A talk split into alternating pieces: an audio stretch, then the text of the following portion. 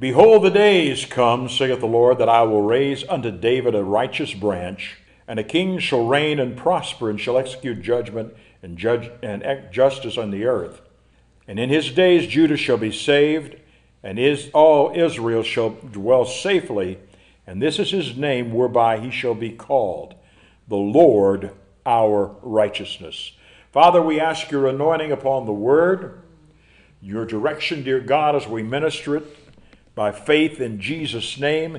Give us your divine direction, the words to speak that are spirit and life. In Jesus' name, amen. I'm going to continue on with my series about the redemptive names of the Lord. And this one in Jeremiah 23 and 5, in the Hebrew, the word the Lord our righteousness, it is Jehovah Tsidkenu. If I pronounce that correctly, and if there's any Jewish people that want to correct me, that's fine. But literally, He is the Lord our righteousness. Merriam Webster defines righteousness as the act in accord with the divine or moral law, to be free from guilt or sin, to be morally right or justifiable. Literally, it is a right standing with the Almighty God. Now, we, we know that God demands holiness, but we find out in Romans 3 and 10 says, as it is written, there is none righteous, no, not one. God demands us to be righteous before Him, but we're not righteous. There is a real problem there. You see, really, only God Himself can be righteous. In Daniel 9 and 7, it says, O Lord, righteousness belongs unto Thee. It is a sole attribute of God. Righteousness is an attribute of God. He is righteous, He's holy, He's divine, He's pure, He's chaste. There is nothing, there's no fault in Him. Whereas man, we're just the opposite. You know, we're born in sin. We have the stain of this original sin of Adam in our life. While even though as a babe we may be perfect in the eyes of God, there's an age that we come to, the age of accountability where we have to stand before God and make the decision whether or not we're going to serve the Lord ourselves. And we only have X amount of years to make that decision from the age of accountability to the time that we leave this earth our bodily form. Romans 9 and 31 says, But Israel, which followed after the law of righteousness, hath not attained unto the law of righteousness. Righteousness is a requirement for all. When God gave Moses the law in the wilderness, it was a standard for living so that man could live righteous in the eyes of God. There were do's and there were don'ts. There were things that pointed the way. But also it says here that Israel had not attained under the law of righteousness. You see, the do's and the don'ts were almost impossibility to follow. It was almost uh, an beyond human ability to follow all of the law. When you had the sacrifice made, that was for one year. And there was a period of time, which was the days of awe. And that was a time, supposedly, according to the Jewish tradition, that God goes through his books and finds out who's right and who's wrong. But it was also the time that we had that uh, the Jews had to make that atonement before the Lord to get right with God. If they would die before the blood was applied on the mercy seat, they would die in their sins. So there was an impossibility to meet that law of righteousness in the flesh. But as our text said, he shall be called the Lord of righteousness. Now in Jeremiah, this is a prophetic announcement of the, the kingdom that will come. This is the talking about the, the millennial kingdom. This is what is going to happen during the millennium. The Lord of righteousness will be here on this planet Earth. So, what about righteousness? What is it? Leviticus 20 and 26 says, And ye shall be holy unto me, for I, the Lord, am holy, and have severed you from other people, that you should be mine. They were told that they had to be a holy people. He, God had severed them. In other words, He had chosen them out, He had picked them out individually so that they would be his people. God found the man in A- Abraham, and he said, From your seed, it's going to be blessed, and they're going to be a blessing to all the whole world. He chose the seed of Abraham, the Jewish people. Then in 2 Corinthians 6 and 17, this is Jesus, uh, the, I mean, by prophecy the, through Paul, speaking, saying, Wherefore come out from among you and be ye separate, saith the Lord, and touch not the unclean thing, and I will receive you. So we are also told that we have to be separated from the world.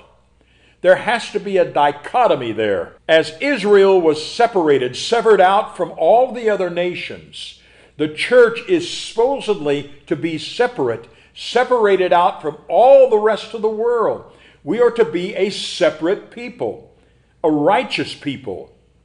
I believe that if some of the old, old founding fathers of the, of the church, especially in the United States, some of the denominational leaders of the, of the old churches, to see how, what is going on in the churches that they started maybe the denomination they started, they would roll over in their grave in grief. Churches that were started on righteousness and holiness. The Wesley movement was a holiness movement. The churches that came out of the Wesleyan revivals, the Methodist. But holiness has always been determined not by what we say and do, but it's how we live our life daily. So we are to be holy, separate, a separate people unto the Lord. Jesus told the crowd and when he was preaching and teaching and the, the, the Mount, and the great Sermon of the Mount, Matthew 5, verse 20 says, For I say unto you, except your righteousness exceed the righteousness of the scribes and Pharisees, ye shall in no case enter into the kingdom of heaven. We all know about the scribes and the Pharisees, these were the holy, holier than now people. They would wash their hands continually. There was nothing that they did that would besmirch their name as far as Levitical Mosaical law went. Jesus one time said that you are whited sepulchres.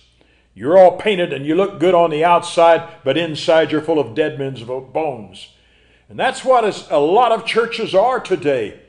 They look beautiful on the outside. Some of the most beautiful cathedrals, chapels, you can see beautiful buildings, but inside it's full of death. There is no gospel of life or peace. So we find then, if we can't do this, what in the world? If righteousness is unattainable through the law, how in the world can we be righteous? In Romans 3, starting in verse 19.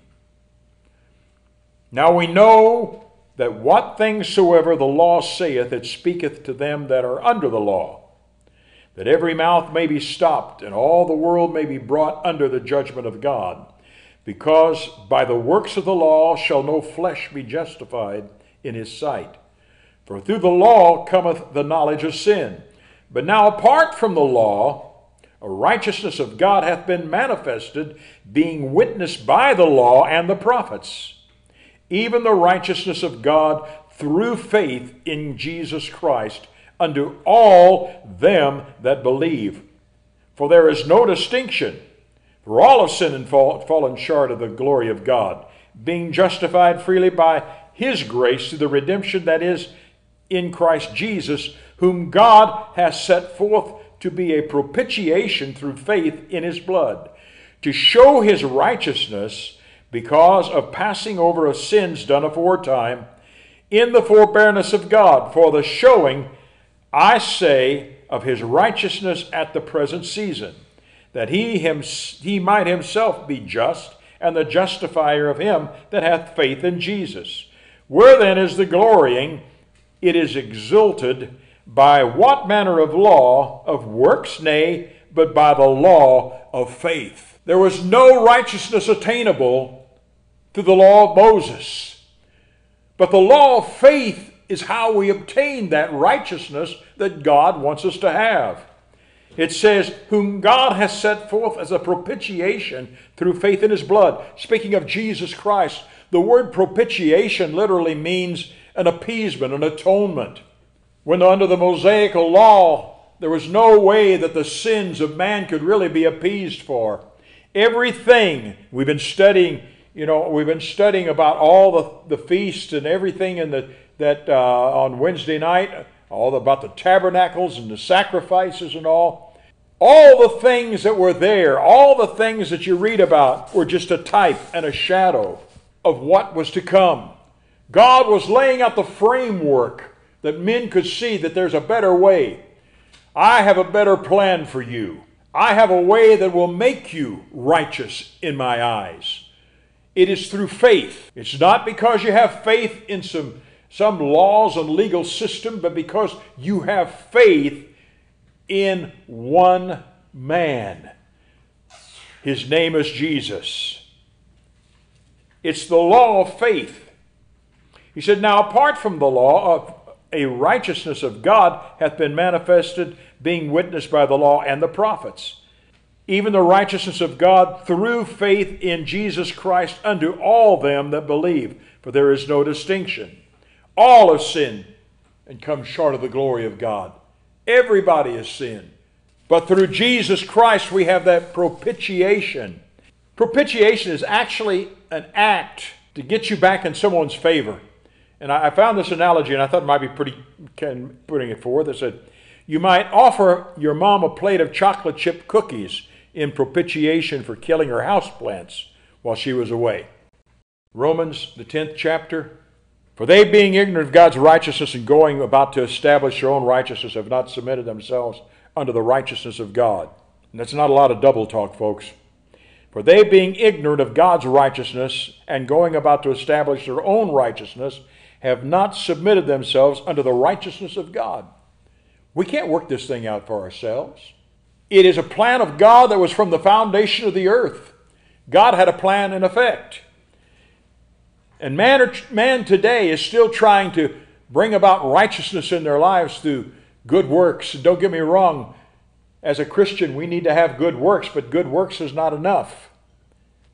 They were ignorant of God's righteousness, trying to establish their own righteousness, and not submitted unto the righteousness of God. For Christ is the end of the law for righteousness to every one that believeth. For Moses describeth the righteousness which is of the law, that the man which doeth these things shall live by them. But the righteousness which is of faith speaketh on this wise Say not in thine heart, Who shall ascend into heaven? that is, to bring Christ down from above. Or who shall ascend to the deep, descend to the deep? That is, to bring Christ again from the dead. But what saith it? The word is nigh thee, even in thy mouth and in thy heart. That is the word of faith which we preach. That if thou wilt confess with thy mouth the Lord Jesus, and shall believe in thine heart that God hath raised him from the dead, thou shalt be saved. For with the heart man believeth unto righteousness, and with the mouth confession is made unto salvation. For the Scripture saith, Whosoever believeth on him shall not be ashamed. For there is no difference between the Jew and the Greek, for the same Lord over all is riches is, is rich unto all that call upon him. For whosoever shall call upon the name of the Lord shall be saved. For with the heart man believeth unto righteousness it's not something we do, it's something we believe. It is an inward thing that makes us righteous. It's because of the propitiation of Jesus Christ, his atoning work, and our faith in it. It's a result of the work of Calvary.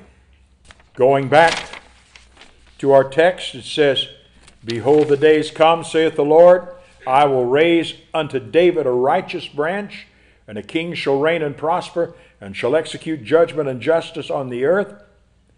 And in his days Judah shall be saved, Israel shall dwell safely, and this is his name which by the he shall be called the Lord of righteousness. The name of Jesus. It's a righteous name. And read in the book of Revelation when Jesus comes back on the white horse to defend Israel comes with 10,000 of his saints, Amen. according to Jude. It says he has a name. on his vesture. He has a name. He is the King of kings and the Lord of lords. He's the mighty King of glory. And he is the Lord of righteousness. There's a time coming when the Lord of righteousness will rule and reign. He will rule from a, a throne in Jerusalem. Romans 10 and 3 For they, being ignorant of God's righteousness, go about to establish their own righteousness. That's what's happening. Man is trying to set up their own rules and regulations. The devil has men and women blinded to the realities stuff. Second Corinthians is, uh, I believe it's 5 and 17. Therefore, wherefore, if any man is in Christ, he is a new creature. All things are passed away. Behold, they are become new. All things are of God who reconciled us to himself through Christ and gave us this ministry of reconciliation to wit, that God was in Christ reconciling the world unto himself, not reckoning unto them their trespasses, and having committed unto us the word of reconciliation. We are ambassadors, therefore, on behalf of Christ, as though God were entreating by us. We beseech you on behalf of Christ, be ye reconciled to God. Him who knew no sin, he hath made to be sin on our behalf that we might become the righteousness of God in him. He who knew no sin became sin so that we could become the righteousness of God in him. God has made a way for us to be righteous and to stand before him in purity and holiness, and that is through Jesus Christ. I am persuaded to believe that when we give ourselves wholeheartedly unto the Lord, God will deliver us from the things that hold us back. Paul said in one place, he said that we're to run earnestly this race and to lay aside every weight and the sin that doth easily beset us. And what has happened in a lot of churches, it may not be sin to start, but we have weights in our lives that are holding us back things that, that we're allowing in our lives to keep us from the fullness of God's blessing. You know in your life the thing that, that the devil wants to throw in your face. You know the temptations that he wants to give you. Your temptations and, and your problems are probably different than mine and other people, but yet he knows your weaknesses. He doesn't come at you at your strength, he'll come at your weakest point. Jesus was made to be sin. He bore upon himself the sins of the whole world. He bore upon himself my sin, your sin, the sins of every man, woman, boy, and girl. That we can have this righteousness in Christ Jesus. Jehovah Tsidkenu, the Lord, our righteousness.